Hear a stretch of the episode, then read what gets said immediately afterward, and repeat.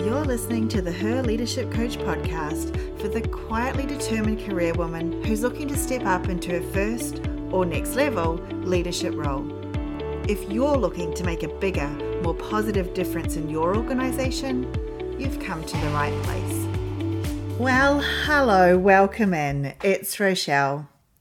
I am thrilled to have you join me today, where on Her Leadership Coach, we're diving into a topic that is universally relevant, yet I find rarely discussed openly, and that is office politics.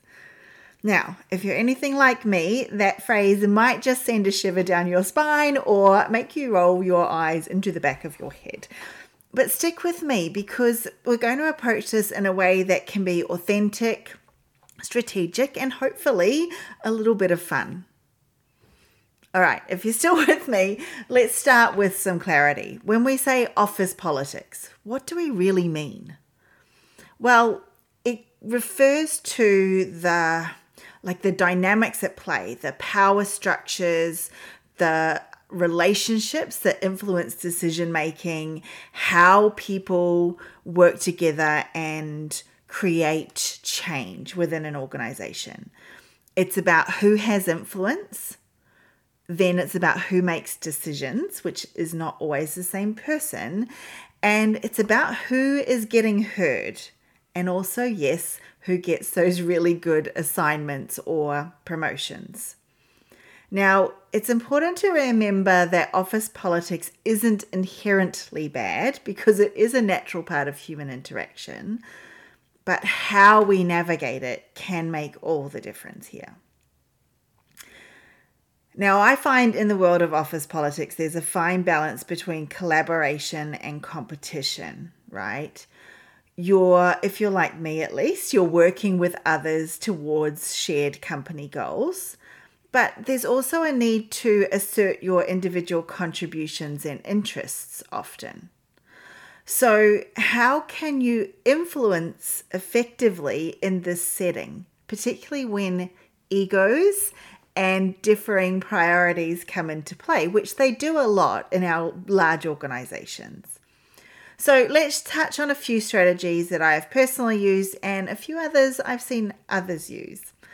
Now, the first step is you have to understand the landscape, right? You have to look at these dynamics, the influences, etc. So let's just say you've just joined a new team, or you've never done this before in your team.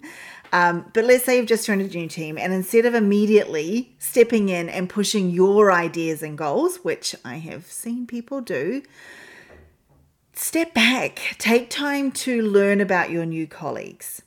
Take time to learn about the wider audience. Take time to learn about the organizational culture.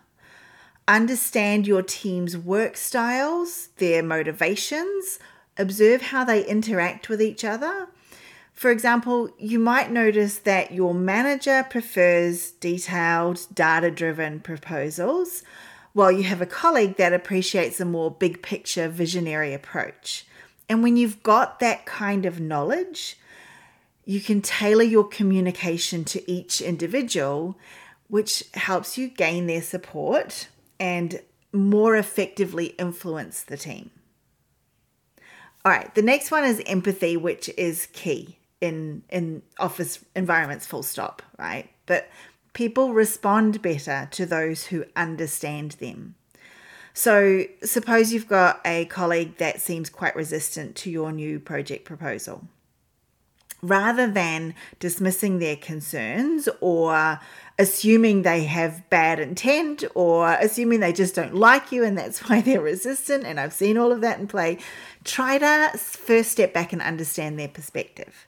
Maybe they are worried about the additional workload or the potential disruption to established workflows. Maybe they are seeing something that you're not. If you can empathize with their concerns and then address them directly, you'll be more likely to win their support, and you may even find that your project proposal is better for it. Effective communication, and we've touched on this in understanding the landscape, but it isn't just about speaking clearly and providing clarity. It is about listening, understanding, and then responding. So imagine you're presenting an idea in a team meeting. And instead of just listing the benefits of your idea, consider the interests and priorities of your audience. So let's say your team is one that's primarily focused on cost efficiency, then highlight how your idea can save money. Let's say you're presenting to another team and they're more interested in innovation, then you want to emphasize how your idea brings something new and exciting to the table. So you need to, again, have empathy first, understand the landscape around you first, and then tailor your communication to each of your audiences. And then we have credibility and trust, which, if you're practicing those first three things, is going to lead to that inevitably, I believe. So people are more likely to be influenced by someone they trust and respect. And building that credibility involves demonstrating competence. So they need to know that you're good at what you're doing, that you understand what you're doing, and then delivering on your commitments and acting with integrity.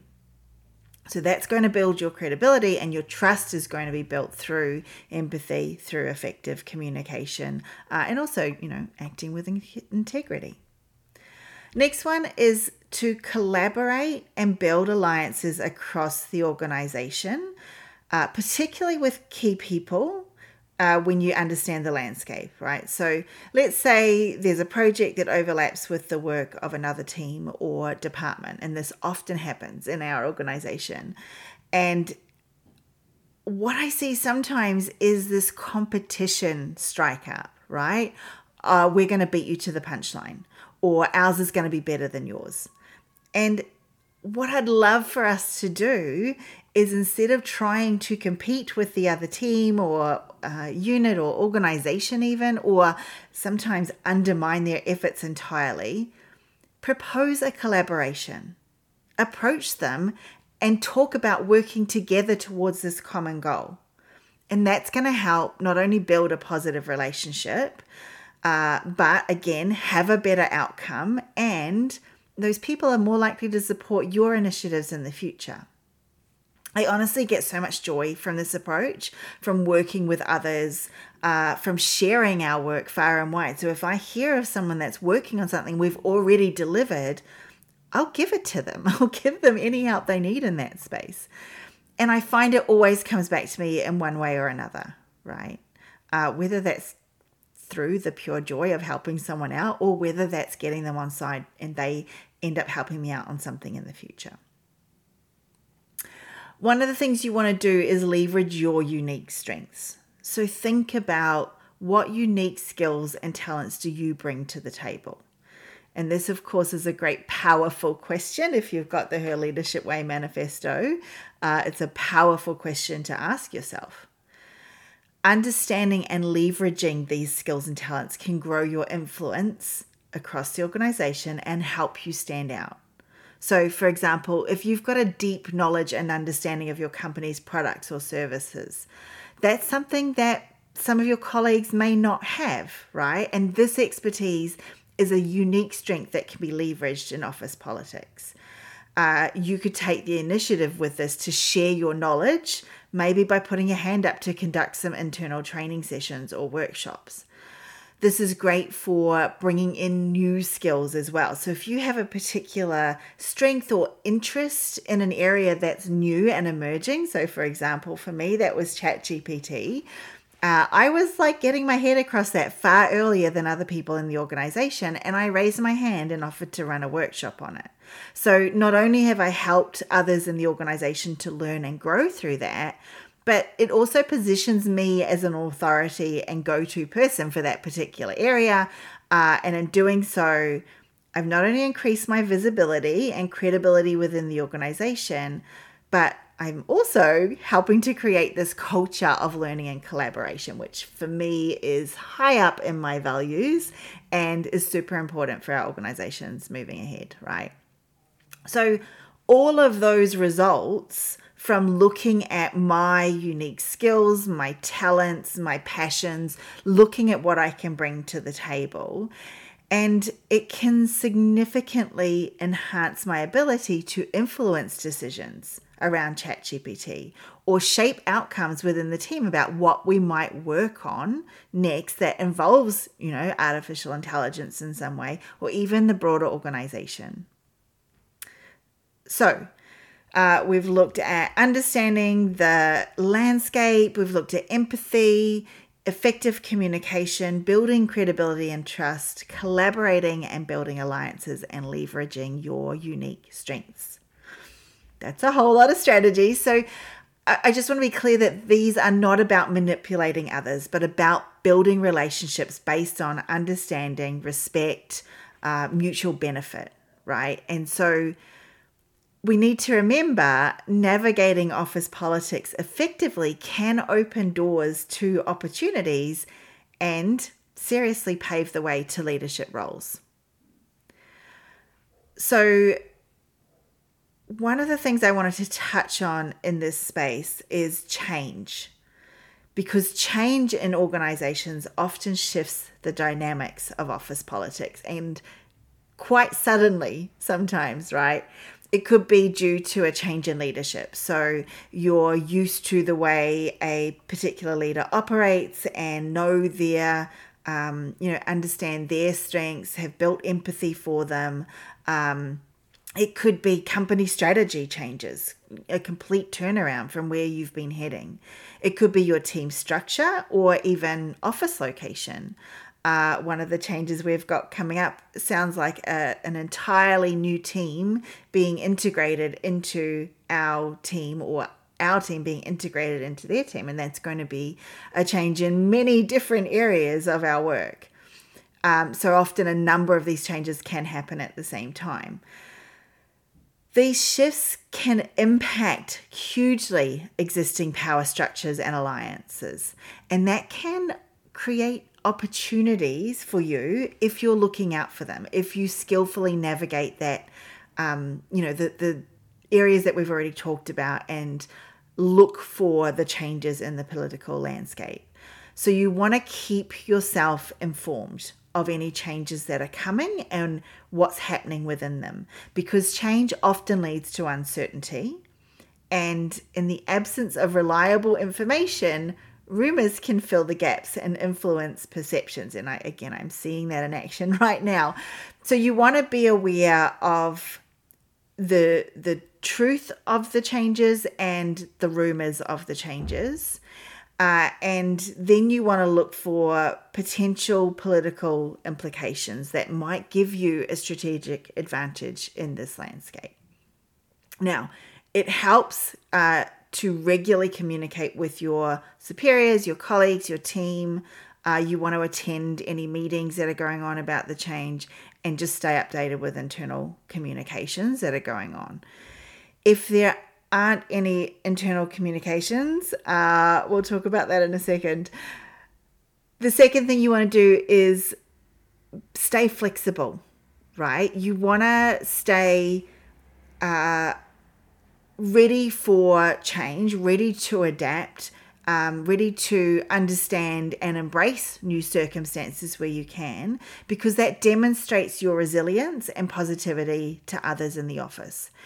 And it shows you're not only capable of handling change, but also willing to support others through it. And that really does build your reputation as a team player, which improves your political standing. It improves how others see you and how others, will start to trust you in those situations. And then effective communication is even more crucial during these transitional periods. So this is what I touched on earlier. It involves not only expressing your own views and understanding about the change, but also empathizing with others who may be struggling, right? Change is far harder on some than others. And so you want to be there to empathize with them and then lead them into a positive reframe of the situation. So demonstrating empathy can strengthen your relationships, build alliances, and position you as a really supportive colleague and leader, because that's what a leader does.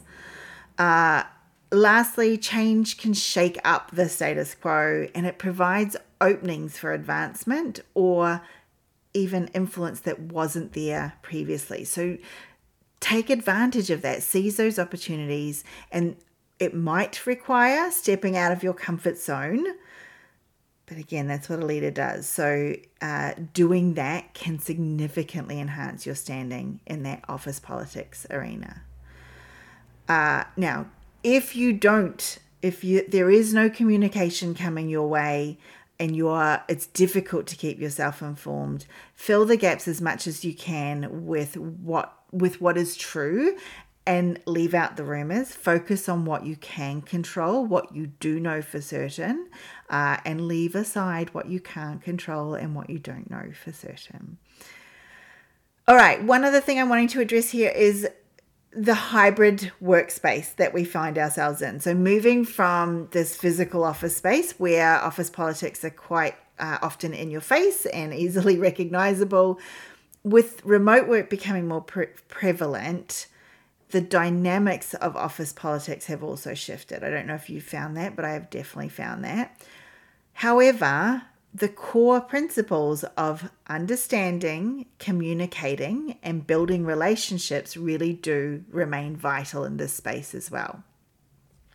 So it does present both challenges and opportunities when it comes to office politics. But one of the challenges, I guess, is that communication is now predominantly digital when you're working from home, which can lead to misunderstandings and make building relationships more challenging. And again, I've seen this in action. However, it also provides new avenues for demonstrating competence, for demonstrating your leadership, and for building alliances. So you want to make sure that even though there is a significant amount of communication that is now non-verbal and often asynchronous, so not immediate, not done at the same time, there are important cues that can be missed in written communications. So you want to be sure you are being extra clear, that you're being concise, and particularly courteous in your emails, right? If that means adding an emoji in or an emoticon in, and that works in your culture, then I am all for that.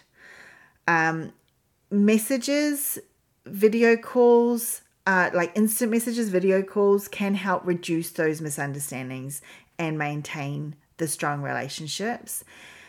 And please, whenever it is possible, have a verbal conversation first and follow up with an email if it is necessary, especially if the topic is difficult or delicate.